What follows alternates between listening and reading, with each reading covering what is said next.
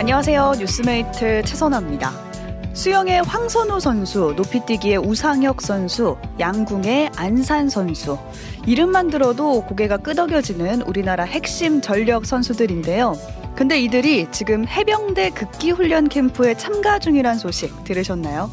지난 10월이었습니다. 이기흥 대한체육회장이 파리올림픽에 나설 우리 선수들의 정신력을 강화해야 한다면서 제안한 극기 훈련인데 구시대적 발상이다 이런 비판이 있었음에도 강행한 겁니다. 이 캠프에 참가한 선수들은 아직은 국가대표가 아니란 점에서 취지에 어긋난다는 지적도 나오고 있는데요. 올림픽 선발전이 끝나지 않은 종목이 대다수이기 때문입니다. 게다가 괜히 이 한파 속에 몸을 움직였다가 다치기라도 하면 어쩌나 싶은 걱정도 드는데요. 선수들 사이에서는 캠프가 진행되는 사흘 동안 운동을 하지 못하게 됐다는 불만도 나왔다고 합니다. 정말 생각할수록 의문입니다. 정신력 강화의 방식이 해병대 훈련밖에 없는 건지 물음표가 찍히는데요. 여러분의 생각은 어떠신지 보내주세요. 단문 50원, 장문 100원의 정보 이용료가 있는 문자 샵 1212 또는 레인보우 앱 유튜브로 참여하실 수 있습니다. 2023년 12월 19일 화요일 오트밀 라이브 시작합니다.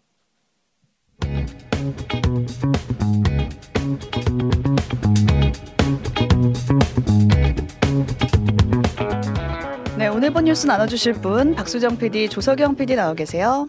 네, 안녕하세요. 오뜨밀의 방구석 특파원 박수정. 뉴스 자판기 조성영입니다. 네, 어, 이제 이렇게 번갈아 가면서 말씀하시기로 했나요? 어, 아니요. 눈치껏 하는 거죠? 네, 금방 눈치껏 해봤습니다. 제가 오프닝으로 가져온 오늘의 뉴스는 해병대 극기훈련관 국가대표 소식이었는데요. 음. 우리 2024년에 파리올림픽이 열리거든요. 네, 그렇죠. 얼마 안 남았네요. 그쵸. 그 전에 이제 선수들의 정신력을 강화하자. 라면서 대한, 여기서부터 웃겨. 대한 체육회에서 이 캠프를 연 거예요. 어. 이게 어제부터 진행이 돼서 내일까지 열리는데 음. 지금 실제로 포항에 맞아요. 그렇죠. 네, 해병대 1사단에서 진행이 되고 있다고 합니다. 네. 이름하야. 그손 그렇죠. 있는 손 곳에서. 맞습니다. 네. 거기서 심지어 사진도 찍었는데 이따 보여드릴게요. 네. 이 이름이 바로 원팀 코리아 캠프입니다. 어.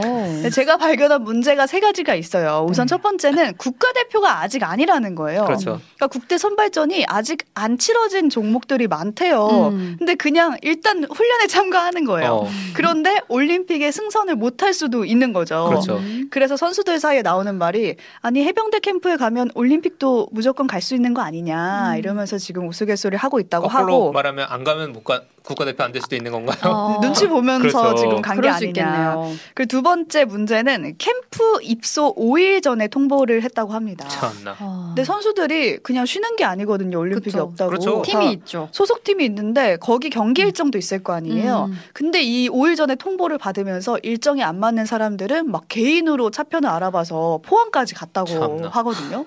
그러니까 뭔가 저 준비가 좀 미흡하지 않았나 음. 이런 생각이 들고 세 번째는 부상의 위험이 있다. 그러니까 추운데 움직이는 거잖아요. 역대급 지금 한파잖아요. 너무 추운데 이 상황에 지금 해병대 네. 극기 훈련을 선수들이 받고 있는 거거든요. 음. 그러니까 소속팀 감독들 인터뷰를 보니까 속마음은 사실 보내주고 싶지 않았다. 그러니까요. 혹시나 다치면 어떡해요? 그렇죠. 그리고 지금 대한체육회에서 나온 입장은 아니 부상 위험이 있는 훈련은 희망자에 한해서만 진행했다.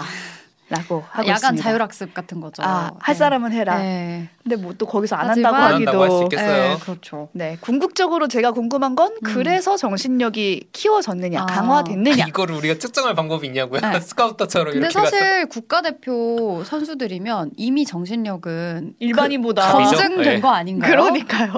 그리고 선수들 중에서는 뭐 정신력이 무장됐다 이런 인터뷰를 한 친구들도 있더라고요. 해야죠. 선수들도 뭐 네. 근데 거기서 뭐라고 할 수는 없잖아요. 참가했는데. 근데 이제 현장 사진을 보니까 어떤 훈련을 했는지 보니까 네. 홈이곳 앞에 선수들이 오륜기 모양으로 음. 서 있어요. 저희가 사진 곧 띄워드릴 텐데 하죠. 아, 네, 북한에서 많이 보던 겁니다. 오륜기 아. 모양으로 사람들을 쭉 세워놓고 사진을 찍었습니다. 아. 근데 이게 지금 바다 앞에 홈이곳 그손 앞에거든요. 저희 손 그- 앞이에요. 저 네. 뒤에 손 있어요. 왜 막 개막식 할 때 이렇게 보여주는 그렇죠. 그런 쇼 같이 그렇죠. 이렇게 네. 오륜기를 만들고 있는데 했네요. 그러니까 어. 이게 좀 참 이게 정신력 강화에 어떤 도움이 이게 됐는지 누구를 위한 그렇죠. 누구를 위한 위한 쇼예요? 걸까요? 네. 잘 모르겠습니다. 우선 이거를 제안한 사람은 이기흥 대한체육회장이라는 거. 네. 음. 네, 제대로 사랑하기님 너무 위험하고 무리하게 진행됐네요. 보여주기식이네요. 그렇죠. 하고 박명세님은 해명도 기가 막히네요. 지금 어느. 시대인데 해병 훈련을 하냐. 향기덕후님 정말 굳이네요, 굳이. 굳이죠. 라고 김민호님은. 같이 보내봐야 정신 차립니다. 아, 같이 가서 갔어요. 가긴 갔는데 훈련을 받는지 모르겠습니다. 뭐 음. 축사 요 정도 했을까요? 네, 좀 황당합니다. 아, 서경 PD가 가져온 오늘의 뉴스는 뭔가요? 네, 기밀 수사비로 케이크 입니다. 음. 오. 이게 뭔, 요- 뭔 얘기냐? 검찰 특수활동비라는 게 있어요. 네. 기밀 수사용으로 써라라고 이제 오. 책정이 된 돈인데 이게 저희 예전에 한번 전해드린 적 있습니다. 간단하게는 2017년 5월부터 2019년 9월까지, 그러니까 2년 4개월 동안 집행된 특활비가 얼마냐면 음. 대충 얼마 정도 될 것 같으세요? 2년간. 2년? 2년이면 뭐 억 단위는, 억 단위는 넘겠죠? 아, 292억입니다.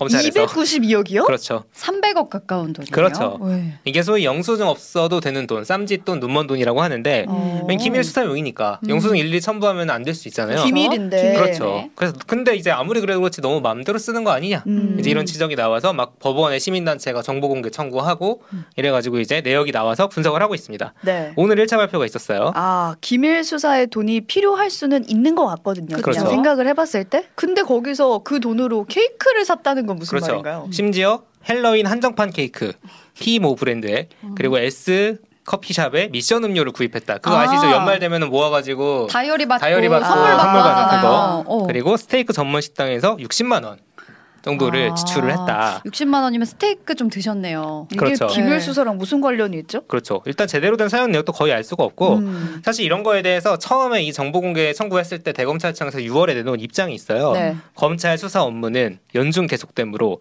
수사 활동비도 연중 집행이 필요하고 수사 소요에 따라서 해당 기관에서 적정하게 집행했다. 음. 자, 수사를 하는데 피 브랜드의 헬로윈 한정판 케이크가 무슨 필요가 있, 있는 음. 것이며 아, 혹시 피의자가 뭐 그 빵집 알바생이어서 생이거나 그러면 할 말이 없네요. 미션 음료를 왜 사냐고요. 그렇습니다. 아 근데 뭐 어떻게 알 수가 없는 그런 노릇이네요. 그렇죠. 그러니까요. 거기서 지금 이거 공동 취재단에서 맞아요. 이거를 발표한 건데 여기서 하는 말이 이걸 보아하니 음. 특활비를 존속할 이유가 없다. 없죠. 수사에 필요하다면 특정 업무 경비로 사용하면 될 거다라고 음. 하거든요. 근데 음. 그거 좀 맞는 말 같아요. 맞아요. 정말 수사비에 썼는데 우리가 이렇게 의심하면 억울할 수 있잖아요. 맞아요. 그렇죠. 그럼 차라리 특활비를 없애고 특정 업무 경비로 쓰면 음. 어떨까라는 여러 가지 생각이 방법이 드는데. 제안이 되고 있는데 네. 저희가 자세히는 못 다루지만 여러분 특활비 검색 한번 해보십시오. 음. 지금 뉴스에 아주 자세하게 근데 이상한 게 많습니다. 계속 이렇게 문제가 지적되는데도 이렇게 계속 음. 쓰이는 것 자체는 문제가 그렇죠. 있는 것 같아요. 이거 사실 바꿔야 된다 바꿔야 된다 하는데 음. 이제 또 대통령도 검찰 출신이셔가지고 어떻게 될지 모르겠습니다.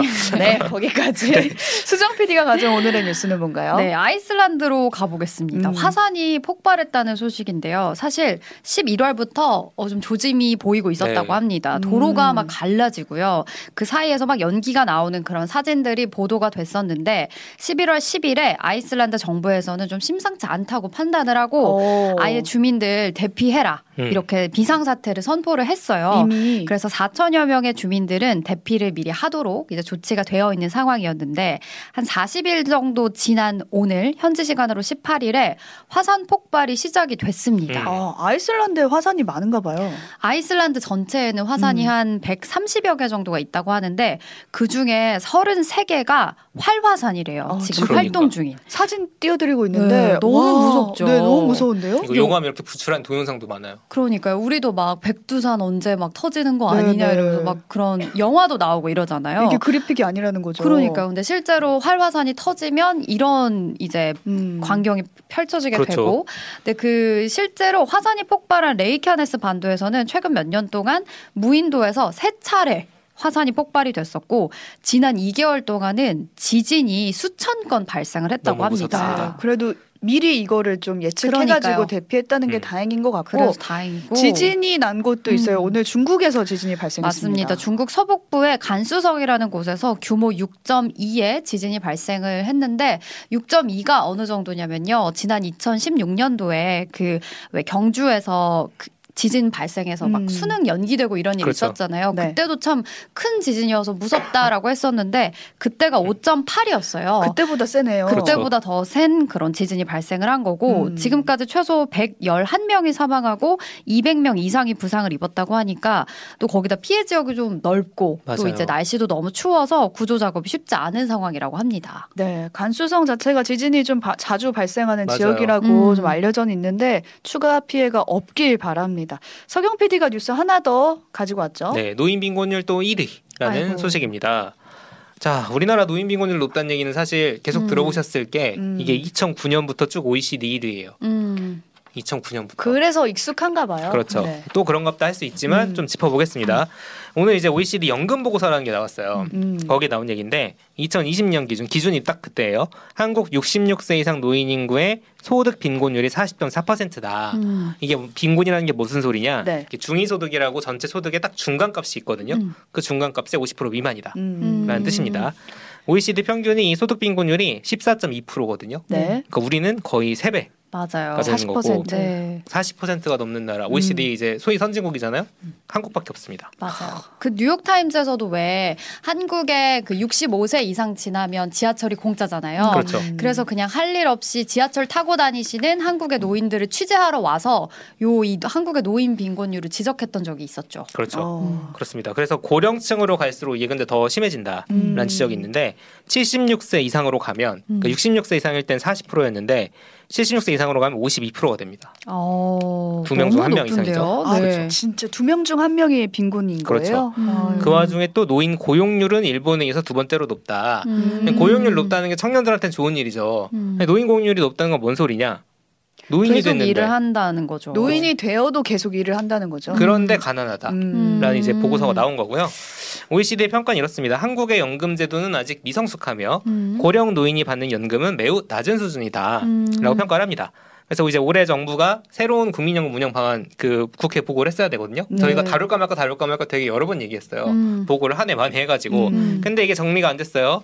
안 돼가지고 뭐 거의 구체적인 수치는 안 나온 맹탕아니라고 비판받는 얘기만 10월에 넘어갔고 음. 이게 약간 계속 이렇게 폭탄 돌리듯이 그러니까 다음 정부로 다음 정부 이렇게 넘기고 있는 거예요. 인기가 없거든요. 음. 연금 개혁 개혁안에 하려면. 대해서 그래서 이제 조금 이 부분에 대해서는 국회가 다음에 구성될 국회가 음, 음. 내년 총선 끝나고 나면은 뭔가 안을 내려놓지 않을까 생각을 합니다. 네, 네. 지켜봐야 될 것 같습니다. 그리고 수정 하나 해드리면은 경주 지진 때 수능 연기는 아니었고 포항 지진 때 네. 수능 연기가 된 점이라는 거 다시 한번 말씀드리고요. 지금까지 오늘 본 뉴스들 살펴봤고 이어서 외신 들으러 가보겠습니다.